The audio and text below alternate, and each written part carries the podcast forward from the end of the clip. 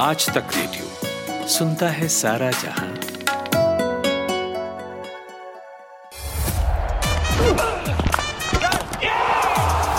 IPL की टेंटेंट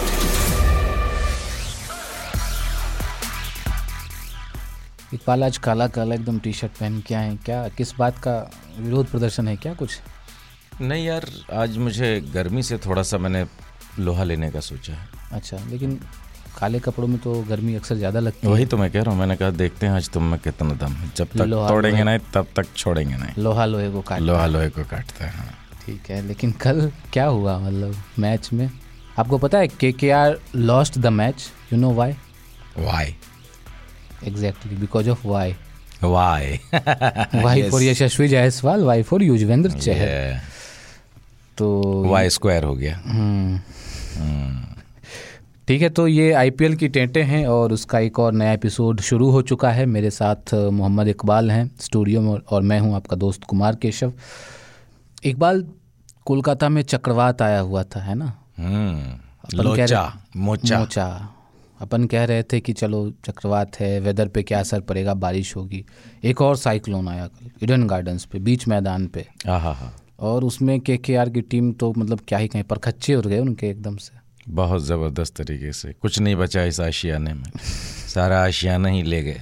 तो ये जो बड़ी ज़बरदस्त शर्मनाक हार हुई है के के आर की उसकी समीक्षा एनालिसिस करेंगे इस पॉडकास्ट में आज के एपिसोड में। और कैसे राजस्थान रॉयल्स ने लगातार तीन मैच हारने के बाद क्या वापसी की और अपनी रेपुटेशन के हिसाब से अपने पोटेंशियल के हिसाब से जो मैच उन्होंने जीता है उस पर थोड़ी बातचीत करेंगे। और युजवेंद्र चहल यशस्वी जायसवाल की तो चर्चा है ही, अपन पहले भी कर चुके हैं, थोड़ी बहुत उन पर भी बातचीत होगी और युजवेंद्र चहल पे बात करेंगे थोड़ा। के के से कहाँ गलतियाँ हुई, है ना? क्यों एक तरफा इस तरीके से मुकाबला था, अपने घर में ईडन गार्डन्स में हार गए।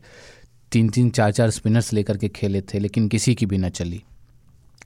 तो इन सब पे बात करेंगे और साथ ही आज जो एक और हाई वोल्टेज महामुकाबला है, हार्दिक पंड्या की गुजरात टाइटंस बनाम।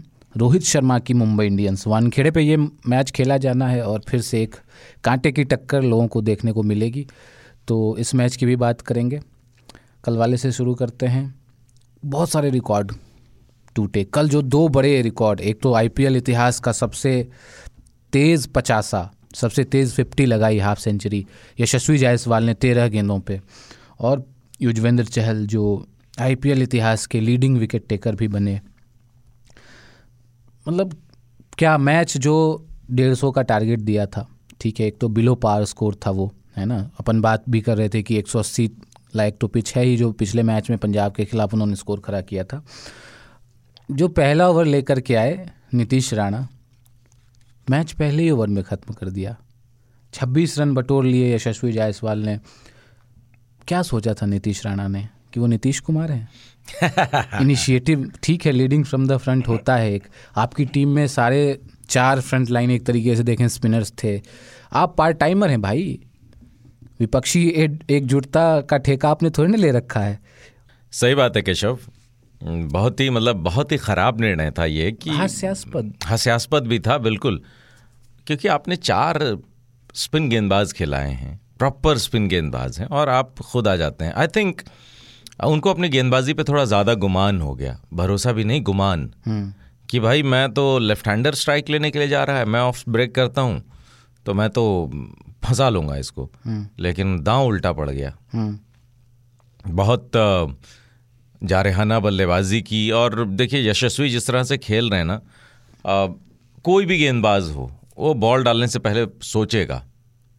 क्योंकि क्या के के के स्पिनर्स बॉल डालने के लिए तैयार नहीं थे?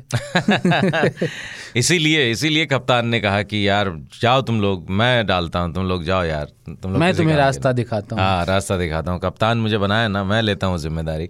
बट जोक्स पार्ट देखिए ये बहुत बड़ा ब्लंडर था। हम्म। ये बहुत बड़ा ब्लंडर था नीतीश राणा का कि भाई आपके पास सुनील नरेन थे जो अमूमन पावर प्ले पावर में गेंदबाजी करने के लिए जाने जाते हैं गेंदबाजी की भी है उन्होंने।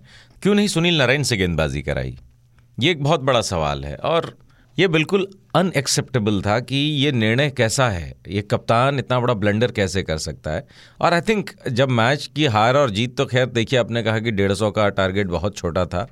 वो तो था, लेकिन उस पहले ओवर ने मैच एकदम बोला कि चलो मैच एकदम ख़त्म हो गया। आगे मैच देखो ना देखो, खेलो ना खेलो मैच राजस्थान रॉयल्स का है। क्या के का जो अप्रोच था के अपने अप्रोच में आपको कहीं प्रिडिक्टेबल नहीं दिखा? पहले से ही तीन स्पिनर्स आपके उसमें लाइनअप में थे, सुयश को आपने इम्पैक्ट प्लेयर के तौर पे लेकर के आए तो कहीं ना कहीं राजस्थान को ये स्ट्रेटजी पता थी। पिछले मैच का भी उन्होंने देखा ही होगा कि किस तरह से स्पिनर्स का जाल उन्होंने बुना और उसमें पंजाब किंग्स फंसी थी तो उनको पता था कि ये होने वाला था, है ना? और वो पूरी तरह से तैयार थे। जिस तरह से स्पेशली फॉर्म में यशस्वी जायसवाल हैं, संजू सैमसन हैं और दोनों माहिर खिलाड़ी हैं स्पिन गेंदबाजी की अगर बात करें तो। तो क्या कहीं ना कहीं थोड़ा सा ज़्यादा प्रेडिक्टेबल हो गई के की टीम नहीं प्रिडिक्टेबल क्या? मतलब दुनिया को तो पता ही है आपकी मजबूती क्या है, आपकी कमज़ोरी क्या है। आपकी टीम में कितने फास्ट बॉलर हैं, कितने स्पिन गेंदबाज हैं, ये तो दुनिया को पता है। तो इसमें प्रिडिक्टेबल होना मुझे नहीं लगता कि कोई ऐसा, ऐसी बात थी। लेकिन हाँ इतना ज़रूर था कि राजस्थान रॉयल्स का होमवर्क बड़ा अच्छा था। उनको पता था कि एग्ज़ाम में क्या आना है। ये लगभग हर टीम को पता है। आप के के आर के अगेंस्ट खेलते हैं तो तीन तो आपको पता ही है कि बॉलिंग करने के लिए आएँगे सुनील नारायण, वरुण चक्रवर्ती और सुयश शर्मा। तो तैयारी आपको उस हिसाब से। अब डिपेंड ये करता है कि तैयारी कैसे करते हैं आप। और दूसरी बात ये भी है, केशव, कि जब आप बॉलिंग के आंकड़े उठाएँगे तीन जो फ्रंट लाइन स्पिनर्स हैं उनके तो आप देखेंगे कि कोई बुरी गेंदबाजी इन्होंने नहीं की है। वरुण चक्रवर्ती थोड़ा सा ओबियसली जब एकदम खुल गया मैच तो पिटना ही था। नौ रन उनका इकॉनमी है। सुनील नारायण को देखिए साढ़े छः रन। सुयश शर्मा को देखिए उन्होंने भी बहुत किफ़ायती गेंदबाजी सात सवा सात के आसपास की। तो आप इन गेंदबाजों को दोष नहीं दे सकते। नीतीश राणा ने जो पहला ओवर डाला 26 रन का डेढ़ सौ रन का टारगेट है 26 रन पहले ओवर में। 125 रन चाहिए अब 19 ओवर में 124 चाहिए। तो यार यहाँ तो यहाँ तो मुझे लगता है कि अगर शोएब अख्तर अपने प्राइम पे ब्रेट ली अपने प्राइम पे होते वो भी नहीं वो भी नहीं डिफेंड कर पाते। आ, उस ओवर के बाद भी अगर किसी को शक रहा होगा कि राजस्थान नहीं जीतेगी हो सकता है मैच फंस जाएगा। लेकिन पावर प्ले ख़त्म होते होते छः ओवरों में अठहत्तर रन बन चुके थे राजस्थान के यानी आधा से ज़्यादा रन उन्होंने पावर प्ले में ही बना दिए थे। और उसमें से बासठ run sixty two run Yashasvi Jaiswal आपने कब देखा था कि कोई बंदा फिफ्टी लगा जाए और सामने वाला जो चलिए बटलर तो ज़ीरो पे आउट हो गए थे। संजू सैमसन भी मुश्किल से एक या दो रन पे खेल रहे थे। इन्होंने हाफ़ सेंचुरी लगा दी थी तब तक। तो मतलब कमाल ही कर दिया है यशस्वी जायसवाल ने। मतलब शब्द कम पर गए हैं इनकी तारीफ़ को। बिल्कुल भाई। मतलब यशस्वी जायसवाल ने जो किया है वो अनबिलीवेबल है। हम्म। इतना कंसिस्टेंट होना किसी भी बल्लेबाज के लिए मतलब पॉसिबल नहीं होता। बहुत रेयर है ये कि इतना कंसिस्टेंटली मारें और सबसे अच्छी बात यशस्वी की बैटिंग में क्या लगी है केशव? कि ये हर तरह की गेंदबाजी खेलने की क्षमता रखते हैं। चाहे फास्ट बॉलर हो लेफ़्ट आर्म पेसर हो या स्लोअर डिलीवरीज को पिक हम्म। करने वाली बात हो उसमें भी वो माहिर हैं और स्पिनर्स को भी। चाहे proper conventional leg break bowler हो ऑफ़ ब्रेक बॉलर हो या मिस्ट्री बॉलर हो हर किसी के खिलाफ वो इक्वली गुड नज़र आते हैं।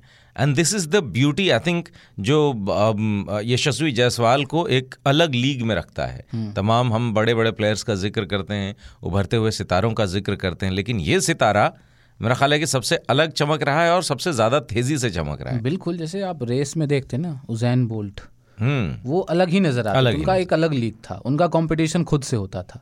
वैसा ही यशस्वी के साथ लगता है। इस टूर्नामेंट में बहुत सारे नवोदित सितारे उभरते हुए सितारे दिख दिखे हैं। अब तक हमने बात भी की है कई लोगों की। लेकिन ये बंदा कोसों आगे मीलों आगे लगता है बाकी प्लेयर्स से। बिल्कुल। और, और मतलब टीम इंडिया का जो दरवाज़ा है सिलेक्शन का वो लगता है तोड़ दिया इन्होंने। हम्म हम्म हम्म, हम्म बिल्कुल बिल्कुल। क्यों नहीं क्यों नहीं? क्योंकि अब अगर बस चले ना तो अब थोड़ा सा बोल्ड डिसीज़न लेने का टाइम आ गया है। सिलेक्टर्स को थोड़ा सा अब हार्श होना होगा। अगर आप इस तरह के टैलेंट को अभी मौका नहीं देंगे ओवरलुक करेंगे। जो अपने तो, प्राइम पे खेल रहा है बंदा पीक हाँ, पे खेल रहा है उसको लाना चाहिए। लाना चाहिए। हाँ एक ज़माना था जब ऑस्ट्रेलिया में बहुत कंपटीशन हुआ करता था और माइकल हसी जैसे प्लेयर को बहुत लंबा इंतज़ार करना पड़ा था अपने डेब्यू के लिए। लेकिन उन्होंने हिम्मत नहीं आ रही उन्होंने अपने गिव अप नहीं किया। बिल्कुल। और जब आए इतनी उम्र में थर्टी प्लस में डेब्यू किया था हम्म। उन्होंने। और आकर के उन्होंने कंसिस्टेंटली रन बनाया और मिस्टर क्रिकेट कहलाए इवेंचुअली वो। तो वो तो ऑस्ट्रेलिया की बात है लेकिन इंडिया की टीम इतनी मज़बूत नहीं नज़र आती है जितनी मज़बूत ऑस्ट्रेलिया की टीम होती थी। बिल्कुल। और यहाँ तो भाई बंदूगिरी में कुछ खिलाड़ी खेल रहे हैं। मैं नाम नहीं लेना चाहता किसी का लेकिन है ना कि आपका गुडविल अच्छा है रिलेशन भैया भैया करके जो है आपने रिलेशन बनाया हुआ है। तो ये भैया वाला जो है ना अब उस चक्कर से निकलना होगा बाहर क्योंकि भाई ऐसे खिलाड़ी हैं जो बहुत अच्छा कर रहे हैं। और मुझे तो लगता है कि तीन नाम जो टॉप थ्री में इस वक्त भारतीय टीम के अंदर होने चाहिए आप अभी मत डालिए लेकिन इस साल के अंत तक जो है इन खिलाड़ियों को परमानेंट करिए। उसमें से एक नाम यशस्वी का एक नाम शुभमन का तीसरा नाम ऋतुराज गायकवाड़ का। ये टॉप थ्री हैं आपके। हम्म, हम्म, हम्म। किसी दिन करेंगे अपन इस पॉडकास्ट में चर्चा एक फाड़ू एलेवन बनाएँगे हाँ। कि जो इंडियन प्लेयर्स उभर के आए हैं निकल के आए हैं इस सीज़न में उनकी एक इलेवन बनाएँगे टी ट्वेंटी के लिए खास करके। फ़िलहाल थोड़ा उस मैच पे लौटते हैं। ठीक है राजस्थान की बैटिंग बहुत शानदार रही है ना? संजू सैमसन। कोई नाम ही नहीं ले रहा संजू सैमसन अच्छी पारी उन्होंने खेली है। है गजब की पारी खेली भाई। बहुत बढ़िया उन्होंने बैटिंग की है। लेकिन चलो ठीक है यशस्वी ने ओवर कर दिया। बेचारे ने बड़ा कोशिश की कि हंड्रेड पूरा हो जाए। बिल्कुल हाँ। अच्छा और सुयश ने जो काम किया था। सू- सूरज रणदीप मूवमेंट याद आ गया यार। और जैसे ही वो गेंद डाउन लेग उसने डालने की कोशिश की स्मार्ट वर्क देखिए संजू सैमसन का। वो पीछे हटे और अपना शरीर अड़ा दिया बॉल पर कि वाइड नहीं डालने दूँगा। है। ना वाइड नहीं डालने दूँगा ना ही बाई का चौका जाने दूँगा। है। और जैसे ही ये घटनाक्रम घटित हुआ फॉरन फोकस गया कहाँ? कुमार संगकारा पर। हम्म, याद होगा आपको? बिल्कुल। शतक पूरा नहीं होने दिया था वीरेंद्र सहवाग का। सूरज रणदीप कुमार संगकारा इसके मास्टरमाइंड थे। ठीक है। लेकिन अपन क्रेडिट राजस्थान के गेंदबाजों से भी नहीं छीन सकते ना। गेंदबाजों की तू बात करें फील्डर्स क्या शानदार फील्डिंग कल फील्डिंग भाई जान झोंक दिया था मतलब स्पेशली अपन- हिटमायर अपन कल वाले पॉडकास्ट पे बात कर रहे थे ना कि घायल शेर की तरह टूटेगी राजस्थान की टीम और वाकई वैसा ही हुआ। आप देखें पहले ओवर से ही जिस तरीके का आक्रामक फील्डिंग जिस तरीके की आक्रामक फील्डिंग उनकी नज़र आई स्पेशली आपने हेटमायर का नाम लिया। संदीप शर्मा ने एक कैच बहुत शानदार अच्छा पकड़ा था वो, है ना? और के के को को जो झटके लगे इस सीज़न में लगातार वो झटके लगते आए हैं उनको। पावर प्ले में उनके ओपनिंग ओपनिंग बल्लेबाज जो हैं वो चले नहीं है। बारह इनिंग्स अब तक हो चुका है जिसमें दस बार ऐसा हुआ है कि के ने कम से कम अपने दो विकेट पावर प्ले में खोए हैं। बिल्कुल और देखिए ट्रेंड बोल्ट का लौटना राजस्थान रॉयल्स की टीम में एक बहुत बड़ा प्लस होता है हमेशा। और ट्रेंड बोल्ट करते क्या हैं? वो अपने पहले ही स्पेल में विकेट दिला देते हैं। और वही काम किया उन्होंने दो ओवर शुरुआत में दो विकेटें कहानी वहीं से पलटती हुई नज़र आई। आपके जो दोनों ओपनर्स हैं जेसन रॉय और रहमानुल्लाह गुरबाज ये एक तरह से मुकाबले को डिसाइड करते हैं कि कहाँ जाएगा। आप देखिए के के आर की जीत जो मिली है रिसेंटली जब दोनों साथ में खेले तो इनमें से किसी एक, का प्रदर्शन अच्छा किया है ने तो मुझे लगता है कि दोनों का फेल हो जाना बड़ा सा प्रेशर डाल गया मिडिल ऑर्डर पर। और फिर वहाँ संघर्ष ही करते रहे वेंकटेश अय्यर। वेंकटेश अय्यर ठीक है, उन्होंने एक जो झाड़ू पारी कह सकते हैं, खेली एक तरीके से, उन सबसे ज़्यादा स्कोर उन्होंने बनाए, फिफ्टी लगाई उन्होंने। लेकिन शुरुआत में बहुत संघर्ष करते नज़र आए वेंकटेश अय्यर। अगर आप देखें टी ट्वेंटी क्रिकेट के लिहाज से, अब जिस तरीके का क्रिकेट हो गया है, खास करके, आप इतना टाइम नहीं ले सकते, इतना वक्त नहीं ले सकते। बारह गेंद, शुरुआती बारह गेंद, पावर प्ले में आप आ चुके थे खेलने के लिए। बारह गेंदों में सिर्फ़ दो रन बनाए उन्होंने। शुरुआती बीस गेंदों में सिर्फ़ दस रन बनाए। तो ये कहीं हजम नहीं होता ना। आप कितना भी लास्ट में मेकअप मेकअप कर लें लेकिन ये जो आप कर गए हैं पिछली गलतियाँ उसको कैसे आप ओवरकम करेंगे आप? और यहाँ स्मार्ट कैप कैप्टनसी भी है संजू सैमसन की। कि देखा कि दो विकेट जल्दी निकाल दिया हमने। अब दो लेफ़्ट हैंडर्स आए हैं एक शोर से अश्विन दूसरे शोर से जो रूट हम्म, और दोनों ने बाँध दिया। बाँध दिया। तो ये तो स्मार्ट कैप्टनसी है। थोड़ा इंटेंट भी नहीं दिखा डरे सहमे से दिखे हाँ, कि हाँ मतलब देखिए, बचा के खेलना है क्या है ना केशव की अपने पास लास्ट में रसल हैं रिंकू हैं। रसल तो मैं नहीं काउंट कर रहा इस सीज़न नहीं काउंट करके जुआ। चलता। ये एक जुआ की तरह है चले कभी तो ठीक है नहीं चले तो कोई बात नहीं। ये वाली मतलब आपको भरोसा नहीं आप जब कप्तान होते हैं ना तो आपको बहुत सारी चीज़ें देख कर चलनी पड़ती हैं कि यार कौन क्या कर सकता है कौन किस फ्रेम ऑफ़ माइंड में है। और ये नीतीश राणा को बेहतर पता है कि इस वक्त आंद्रे रसल किस स्टेट मतलब स्टेट ऑफ़ माइंड में है। तो ऐसे में मुझे लगता है कि थोड़ा सा ये प्रयास था इन दोनों बल्लेबाजों का कि थोड़ा स्टेबिलिटी देते हैं, थोड़ा सा रुकते हैं, पार्टनरशिप बनाते हैं और इसके बाद हाथ खोलेंगे। बट अनफॉर्चुनेटली हुआ क्या कि इन दोनों के बीच में एक छोटी पार्टनरशिप तो बनी, लेकिन जैसे ही नीतीश राणा आउट हुए, इसके बाद जो नीतीश के बाद जो काम करना था कल रिंकू को जो काम करना था आंद्रे को, जो काम करना था ठाकुर को, शार्दुल को, नहीं कर पाए। जब आपके दो विकटें गिर जाएँगी तो आपका पहला काम क्या होगा? पारी को रिकवरी मोड में ले जाना।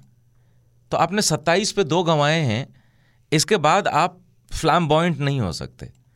और ऐसे में बहुत ज़्यादा दोष मैं नहीं दूँगा नीतीश राणा को एज ए बैटर और नहीं वेंकटेश अय्यर को कि शुरुआत में। हाँ थोड़ा ज़्यादा दब गए रन बॉल खेलते शायद तो थोड़ा सा होता। लेकिन इन दोनों ने जो काम किया वो ठीक था। सत्ताईस से उठा करके आपको सतहत्तर तक लेके गए उनतीस दरअसल उनतीस से सतहत्तर तक लेके गए। हम्म। इसके बाद अब काम कहाँ था? काम आता था अन्य बल्लेबाजों का। दस ओवर का खेल बचा हुआ था। आखिरी दस ओवर में कुछ नहीं आप सौ रन भी बना लेते हम्म। तो 177 आपका स्कोर होता 180 के आसपास का टारगेट होता और 150 और 180 का अप्रोच चेज करने का अलग, अलग होता है। बिल्कुल। और हालाँकि ये एक्सक्यूज तो है ही नहीं कि नीतीश राणा ने मतलब जो पहला ओवर डाला वो तो ब्लंडर था। हम्म। बिल्कुल और काम आसान मतलब चेंज हो गया ना आ बैल मुझे मार टाइप हो गया कि आओ आप ले जाओ लूट के है ना मैच और वैसा ही हुआ। आ, लेकिन ठीक है, हमने अश्विन का अपने नाम लिया, जो रूट ने बाँध करके रखा। पिच ऐसी थी जहाँ स्पिनर्स के लिए मदद थी। लेकिन आप देखें वहाँ पे युज, युजवेंद्र चहल, है ना, जो कि जिन्होंने रिकॉर्ड भी बनाया आईपीएल इतिहास के सबसे ज़्यादा विकेट टेकर बन गए हैं वो। और सबसे कम मैच में, वो भी तारीफ़ की बात है, सबसे बढ़िया स्ट्राइक रेट इनका है एवरेज बढ़िया है इकॉनमी भी ठीक ठीक ठाक है, सात और आठ के पीछे। कल असिस्टेंस थी पिच में, किसी भी और स्पिनर को देखिए, आप विकेट नहीं मिला। अश्विन को विकेट नहीं मिला वरुण चक्रवर्ती जो फॉर्म में है उनका घरेलू ग्राउंड था उनको नहीं मिला किसी को नहीं मिला। चहल ने चार विकेट चटका दिए। और सबसे अच्छी बात चहल की गेंदबाजी में क्या थी? आपने अगर कल देखा होगा हम्म। तो जो एयर वो दे रहे थे जो फ़्लाइट वो दे रहे थे वो पता है मतलब विकटें खरीदने के मूड में ऐसा लग रहा था कि बोरे में भर के लेके गए हैं और कहेंगे भाई चल के क्या कीमत है तेरे विकेट की? मैं लेता हूँ आज और मुझे तो लगता है कि चार ओवर ही करने थे अगर आठ दस ओवर होते तो पाँच सात विकेट और वो और बिल्कुल। मतलब टी ट्वेंटी में चार पाँच विकेट लेना बहुत कमाल की बात होती है भाई बहुत मतलब ये हल्के में ना लिया जाए बिल्कुल और सारे बढ़िया बल्लेबाजों को आउट किया ऐसा नहीं कि मतलब उसमें कोई वो पार्टनरशिप उन्होंने तोड़ी है ना? सबसे जो टॉप स्कोरर थे आपके ये जो लग रहा था कि आक्रामक हो सकते हैं और हम्म। मतलब आक्रामक हो ही गए थे लंबे लंबे छक्के लगाना उन्होंने शुरू कर दिया था और क्या पता अगर ना आउट हुए होते तो सीन कुछ और हो सकता था तो उनका विकेट उन्होंने लिया। अच्छी बात जो रही ना डेथ ओवर्स में भी उन्होंने बॉलिंग की बिल्कुल बिल्कुल। और कल मतलब रिदम बहुत अच्छा नज़र आया युजवेंद्र चहल का। बहुत बढ़िया स्पॉट पे गेंदे लैंड करा रहे थे। बिल्कुल। और, और मतलब जैसे चाह रहे थे ना वैसे वो कर पा रहे कर थे कल। और अगर एक लेग ब्रेक बॉलर की लेंथ अगर अच्छी गिरने लग जाए ना हम्म। तो बस वो बहुत डेडली हो जाता है। सिर्फ़ दो ही बाउंड्री कल उनको लगी है ना? एक छक्का एक चौका जो वेंकटेश अय्यर ने लगाया वो भी इसलिए लगाया क्योंकि उनकी जो कद काठी है वो बॉल तक बहुत आसानी से पहुँच जाते हैं। बाकी बल्लेबाजों को मारने में बहुत दिक्कत हुई। मज़ेदार बात ये रही ना आप बाकी स्पिनर्स को देखें। जो उनकी स्पीड थी उससे बहुत कम। कम स्पीड कम बिल्कुल। में इन्होंने बॉलिंग की और टॉप स्पिन हो आपका जो प्रॉपर लेग स्पिन होता है और बीच बीच में गुगली का जो समावेश था बहुत मतलब शानदार कल दिल जीत लिया चहल ने। मतलब संजू सैमसन ने वाकई कहा है कि एक लीजेंड हो गए हैं।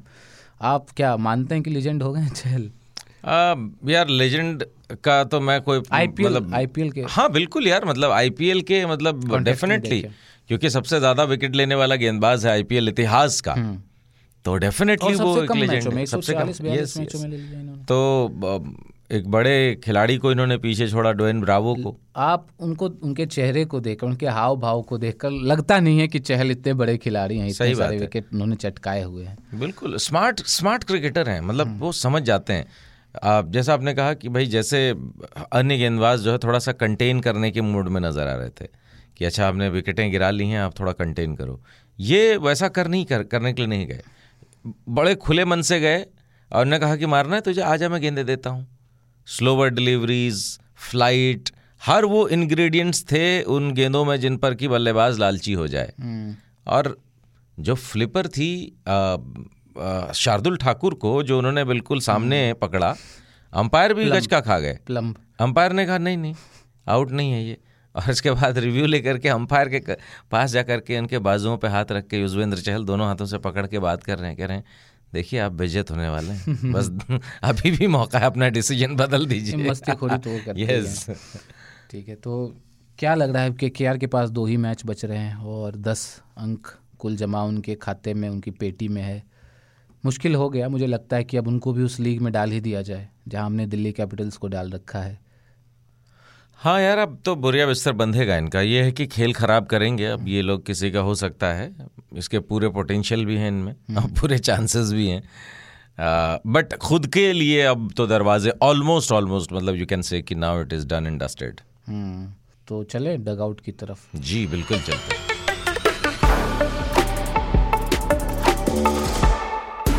भाई, कल के मैच की खुमारी तो अभी भी नहीं उतरी है लोगों के जहन से। यशस्वी जायसवाल की तेरह बॉल में बनाई गई हाफ़ सेंचुरी। आय, हाय हाय हाय, क्या बात है। कुछ ऐसी ही इनिंग्स की उम्मीद आज मुंबई और गुजरात के फैंस कर रहे होंगे अपने अपने फेवरेट प्लेयर से। एक प्लेयर है जिससे मुंबई और मुंबई के फैंस ये उम्मीद आज बिल्कुल कर रहे होंगे। क्योंकि आज डगआउट में मैं, गर्वित, उसी प्लेयर के बारे में आपको कुछ खास बातें बताने जा रहा हूँ। ये खास प्लेयर है निहाल वढेरा। ये निहाल का पहला आईपीएल है। मुंबई ने निहाल को 20 लाख के बेस प्राइस में खरीदा था, मगर आईपीएल में नॉक करने से पहले उनका क्रिकेट काफ़ी अच्छा चल रहा था। यही वजह है कि उन्हें आईपीएल में मुंबई जैसी टीम में जगह मिली है।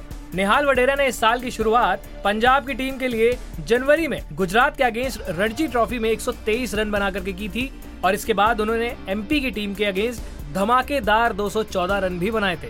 यही नहीं रणजी ट्रॉफी खत्म होते होते निहाल के बल्ले से पाँच मैच में तीन सौ सत्तावन रन निकले थे।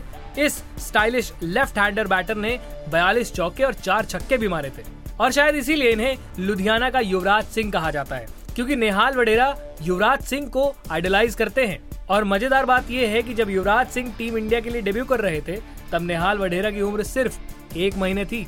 लेकिन क्रिकेट में निहाल की आज की ये सक्सेस उनके दादाजी को समर्पित है। पिता से ज़्यादा दादा को निहाल को क्रिकेटर बनाने का जुनून था। इस बात का अंदाज़ा आप इस बात से लगाइए कि निहाल के दादा ने पिछले पंद्रह सालों से निहाल का एक भी मैच मिस नहीं किया है। इतना ही नहीं, इन सालों में निहाल के दादा मेघराज वडेरा ने निहाल की हर इनिंग का हिसाब किताब एक डायरी में नोट किया है। निहाल के पिता कमल वडेरा ने एक इंटरव्यू में बताया भी था कि उनके पिताजी, यानी नेहाल के दादाजी, नेहाल के सबसे बड़े चीयर लीडर हैं। वो निहाल की बैटिंग से जुड़ी हर छोटी मोटी जानकारी अपनी डायरी में नोट करते हैं। वो कैसे आउट हुआ, किस मैच में उसने बैटिंग की, कैसी बैटिंग की, क्या कमज़ोरी थी, और फिर शाम को बैठकर दोनों इस बात पर डिस्कशन करते हैं। आईपीएल में नेहाल मुंबई के पहले मैच में जब खेले थे तो तेरह गेंदों में इक्कीस रन भी बनाए थे। हालाँकि मैच मुंबई नहीं जीती थी, मगर उसके बाद पिछले दो मैचों में तो नेहाल वडेरा ने दो हाफ़ सेंचुरी मारी है। और मुंबई को पॉइंट टेबल में टॉप फोर में पहुँचाया है। तो कल जैसा यशस्वी राजस्थान के लिए खेले, वैसा ही आज निहाल मुंबई के लिए खेले। इसके लिए मैं निहाल से कहना चाहूँगा, यशस्वी भव। मिलते हैं डगआउट में। मैं हूँ गर्वित। नमस्कार। थैंक यू गर्वित। गर्वित ने आज निहाल वडेरा की बढ़िया कहानी बताई है और मैच भी जो है, मुंबई इंडियंस और गुजरात टाइटंस का है। पिछला मैच जब इस सीज़न का हुआ था, आपको याद होगा अहमदाबाद में। क्या शानदार जीत क्या शानदार जीत दर्ज की थी गुजरात टाइटंस ने? पचपन छप्पन रनों से शायद हराया था मुंबई ढाई सौ रन बना दोगे तब जीतोगे आप राजस्थान थोड़े हो कि बार बार 200 बना के हार जाओगे? लेकिन भाई देखिए जो टर्न अराउंड मुंबई इंडियंस का हुआ है है ना? लगातार तीन बार 200 से ऊपर का टारगेट उन्होंने चेज कर लिया है। वानखेड़े की जो पिच है रनों से भरपूर है है ना? यहाँ पे तो मतलब गेंदबाजों की शामत आ जाती है मौत आ जाती है एक तरीके से कहें तो। एक नॉर्म सा बन गया है एक मतलब इस बार खास करके इस सीज़न में देखें क्या इम्पैक्ट प्लेयर आप मानते हैं इम्पैक्ट प्लेयर का जो रूल आया है उस वजह से फियरलेस क्रिकेट खेली जा रही है और 200 का जो मतलब एक जो कहा है ना कि 200 इज़ नाउ अ न्यू 180 है ना? उस तरीके से जो एक कोट चल रहा है कि मतलब एक पहले के ज़माने में पहले के सीजन्स में जो 180 का महत्व था वो अब 200 का हो गया है। बिल्कुल गेम तेज हो रहा है बार बार अब आ, नहीं, और तेज- तेज तेज हो रहा है प्लस ओवर रेट का जुर्माना तो नहीं नहीं वो तो गेम मतलब गेम उस लिहाज से तेज नहीं हो रहा है क्योंकि चौके छक्के ज़्यादा पड़ रहे हैं विकटें गिर रही हैं तो एक तो उसमें भी टाइम कंज्यूम हो रहा है दूसरा ये कि अब जब इतनी मारधाड़ हो तो स्ट्रेटेजी भी बनानी पड़ती है थोड़ा चीज़ों को स्लो डाउन करने की कोशिश में भी आप ओवर रेट कमज़ोर कर देते हैं स्लो कर देते हैं तो वो तो एक अलग पैमाना है। लेकिन as far as the game is concern वो थोड़ा और तेज़ हो रहा है। दूसरा ये कि पिचेस का भी आपको इसमें क्रेडिट देना होगा। इस सीज़न स्पेशली पिचेस इक्का दुक्का छोड़ दीजिए। लखनऊ। की पिच को तो खैर हम उसको डिस्कार्ड करते हैं। मनबे नहीं करते। हाँ उसको मनबे नहीं करते। हैं एक वो हो गया जयपुर की पिच पहले मैच में हम्म। उसको हटा दीजिए। तो ऑलमोस्ट ऑलमोस्ट आप कह सकते हैं कि जितने भी पिचेस हमने देखे हैं इस टूर्नामेंट में वो हैदराबाद में भी इक्का दुक्का मैचेस स्लो रहे मतलब कम स्कोर के रहे। बट नंबर ऑफ़ मैचेस जब आप उठाकर देखेंगे तो 95 परसेंट से ज़्यादा मैचेस में पिच का बड़ा अहम किरदार रहा है। पिच बड़ा ट्रू खेली है बड़ा ज़बरदस्त खेली है। और यही वजह है कि आपको 200 जो है बहुत फ्रिक्वेंटली बनते हुए दिखाई दे रहे हैं। ठीक है। मुंबई इंडियंस की जो का जो इतिहास रहा है जो परंपरा के अनुसार वो स्लो स्टार्टर रहते हैं उनका इंजन देर से गर्म होता है। वैसे इस बार भी हुआ शुरुआत में मैचेज हारे। उसके बाद अगले जो नौ मैच थे उनमें से छः उन्होंने जीत डाले हैं। गुजरात के लिए कितना बड़ा चैलेंज रहने वाला है? वानखेड़े में आज अगर देखें तो। नहीं कोई चैलेंज नहीं कोई चैलेंज नहीं कोई चैलेंज नहीं है। ये नहीं है चैलेंज ये नहीं है। ना? देखा जाए तो दो दोनों टीमें जो हैं दोनों के दोनों की बैटिंग में उतना ही फायर पार है। दोनों ही टीमों में एक से एक बढ़कर एक बल्लेबाज हैं। जिस तरीके से सूर्या लौटे हैं फॉर्म में है ना? अपन बात कर रहे थे इसी पॉडकास्ट में ना कि शून्य कुमार यादव उनको कहा जाने लगा है। लेकिन अब देखिए पलट दिया है तस्वीर को उन्होंने किस तरीके से। आपके पास टीम डेविड है वहाँ पे ईशान किशन भी अब माशाल्लाह खेलने लगे शानदार फॉर्म में आ गए हैं। आपके निहाल वडेरा हैं तिलक वर्मा भी आज वापस आ सकते हैं। उनकी जो तबीयत ख़राब थी अब ठीक है। तो मतलब एक कॉम्पैक्ट लाइनअप है। दूसरी तरफ़ देखें तो उनके पास सुमन गिल कितने शानदार फॉर्म में हैं। साहा कितना बढ़िया। आहा। आहा। हार्दिक पंड्या विजय शंकर ने भी दो तीन पारियाँ बहुत अच्छी खेली राहुल तेवटिया हैं वहाँ डेविड मिलर है तो बैटिंग वाइज तो देखें दोनों टीम का जो मैचअप है ना वो बहुत शानदार है। बॉलिंग में कहीं ना कहीं मामला फंसता नज़र आ रहा है मुंबई इंडियंस का। बिल्कुल और इसीलिए मैं कह रहा हूँ कि कोई दिक्कत नहीं है। कोई दिक्कत नहीं कोई दिक्कत नहीं है क्योंकि बेशक मुंबई की टीम वानखेड़े में बहुत अच्छा खेलती है अपना घर है और हर प्लेयर जो है वहाँ पर अपने आप को एक्सप्रेस करता है। बट बॉलिंग डिपार्टमेंट जो है वो एक फ़र्क डाल रहा है इस टूर्न- इस मैच में। गुजरात टाइटंस की जो बॉलिंग अटैक है आप स्पिन गेंदबाजी से लेकर के फास्ट बॉलर्स को उठाइए तो आपको बेहतर नज़र आते हैं मुंबई की तुलना में। और मुंबई की बैटिंग वर्सेस गुजरात की बैटिंग अगर इस पे भी आप एक डिबेट करें तो मुझे लगता है कि ठीक है पिछले कुछ मैचेस में कुछ प्लेयर्स रन कर रहे हैं सूर्य कुमार यादव स्पेशली या ईशान किशन ने बट कंसिस्टेंसी नहीं है वहाँ। कंसिस्टेंसी का अभाव है। Rohit Sharma horribly out of touch Ishan Kishan is not at all consistent Cameron Green का नंबर चेंज हुआ है वो कभी स्लो कभी तेज। नहीं तोला माशा का उनका जो है वो रहता है। टिम डेविड का कुछ नहीं पता। निहाल वडेरा ज़रूर कंसिस्टेंट हैं तिलक वर्मा ज़रूर कंसिस्टेंट है। लेकिन आप वही चीज़ आप तुलना करेंगे गुजरात के साथ। साहा आहा शुभमन गिल क्या ज़बरदस्त उन्होंने धागे खोले हैं। हार्दिक पांड्या कंसिस्टेंट हैं विजय शंकर कंसिस्टेंट हैं डेविड मिलर को जितने मौके मिल रहे हैं वो कंसिस्टेंट हैं अभिनव महन मनोहर को जितने मौके मिले हैं दोनों हाथों से पकड़ रहे हैं। राहुल तेवतिया को जो पाँच छः गेंदें मिलती हैं उस पर वो रन बना जाते हैं।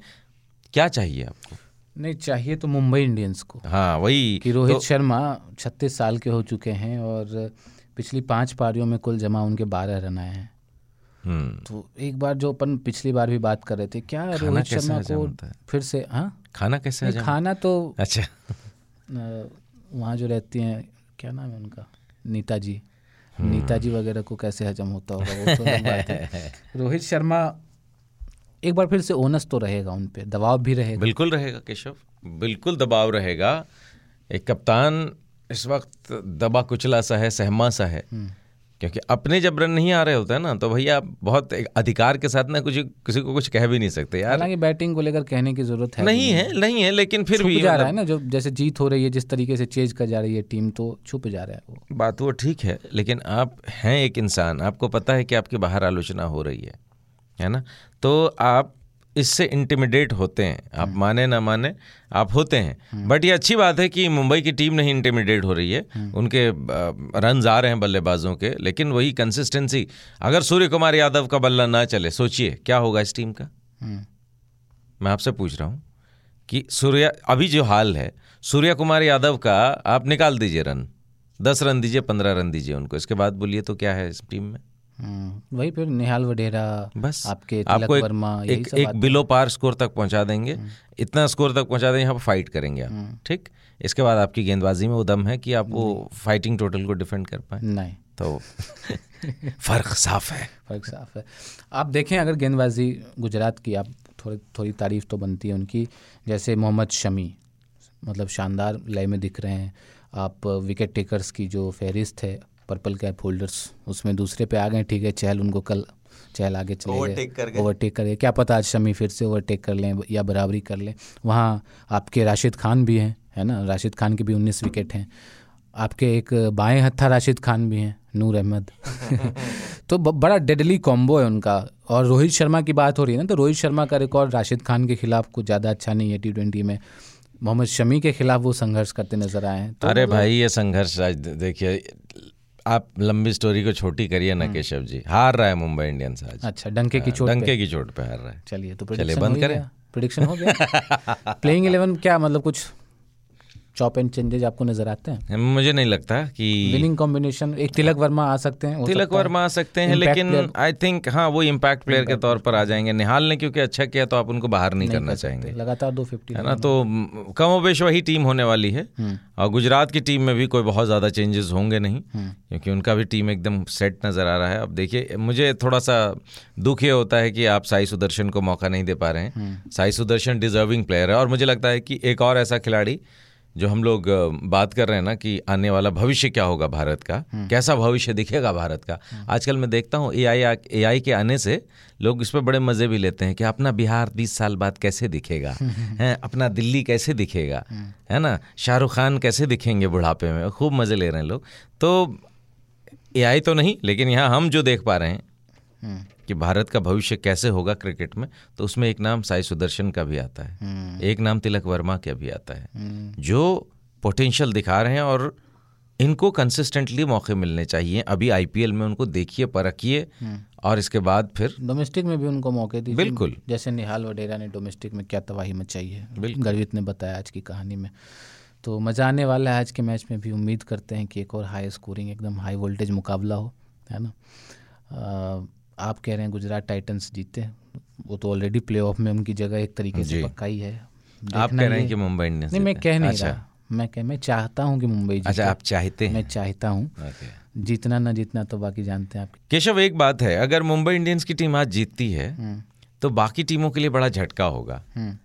और वो जो मतलब तीसरे और चौथे के लिए ऑलमोस्ट आप कह लीजिए कि जो संघर्ष चल रहा है उसमें फिर राजस्थान रॉयल्स का कंपटीशन बढ़ जाएगा। लखनऊ सुपर जायंट्स के लिए हालात बिगड़ते हुए नज़र आएँगे। रॉयल चैलेंजर्स बैंगलोर को वो मिलेगा कंपटीशन होगा। तो अगर मुंबई की टीम आज हारती है तो फिर कंपटीशन जो है ना और ज़्यादा बढ़ जाएगा। इधर नीचे। हम्म। और अगर जीत गई तो फिर दिक्कत हो जाएगी बाकी टीमों के लिए जो मैंने नाम गिनाए हैं। तो देखते हैं होता क्या है but as far as match is concern जो पेपर पे हम बात करते हैं परफॉर्मेंस के आधार पर बात करते हैं उसमें गुजरात टाइटंस डेफिनेटली फेवरेट है इस मुकाबले में। ठीक है तो गुजरात अगर जीतती है तो 12 मैचों में उनके 18 पॉइंट्स हो जाएँगे और उम्मीद करेंगे कि वो टॉप टू में फिनिश करे। यही ना? बाकी ऊपर का रास्ता जो है देखिए टॉप टू तो अभी मतलब गुजरात के लिए तो आप लिख ही दीजिए कि टॉप टू में तो हैं ही। आ, लेकिन बाकी तीन टीमें जो है चेन्नई के लिए भी अभी इतनी सर्टेनिटी नहीं है कि टॉप टू में क्वालिफाई करेंगे या नहीं। गुजरात आज का मैच जीत करके 18 रन 18 पॉइंट्स लेकर के वो उसके अपने नाम के आगे क्यू लगवा लेगा। अच्छा क्यों लिखो। क्यू लिखवाएगा आज। इसके बाद टॉप टू में फिनिश करेगा अगले दो मैचेस जीत कर। ठीक है मतलब सारा मैच आप जिता देंगे गुजरात हाँ मतलब चलिए एक आधा दे देंगे इधर उधर। ठीक। लो भाई। हम्म। ठीक है तो देखते हैं अब जो मैच में होगा तो देखेंगे अरे ये गुजरात की टीम है। आपने हल्के में लिया केशव जी। नहीं नहीं हल्के में नहीं वहाँ पहले एक आशीष थे अब एक और आशीष का पता चला है वहाँ पे। एक आशीष कपूर भी असिस्टेंट जी हाँ। असिस्टेंट कोच और आशीष कहीं और से भी आ रहा है। ठीक है। इस पॉडकास्ट को आप Apple podcast Google podcast Spotify Jio Saavn और रिंक म्यूज़िक पे सुन सकते हैं। मेरा नाम कुमार केशव है। अपना बहुत ख्याल रखिए और सुनते रहिए। आज तक रेडियो नमस्कार।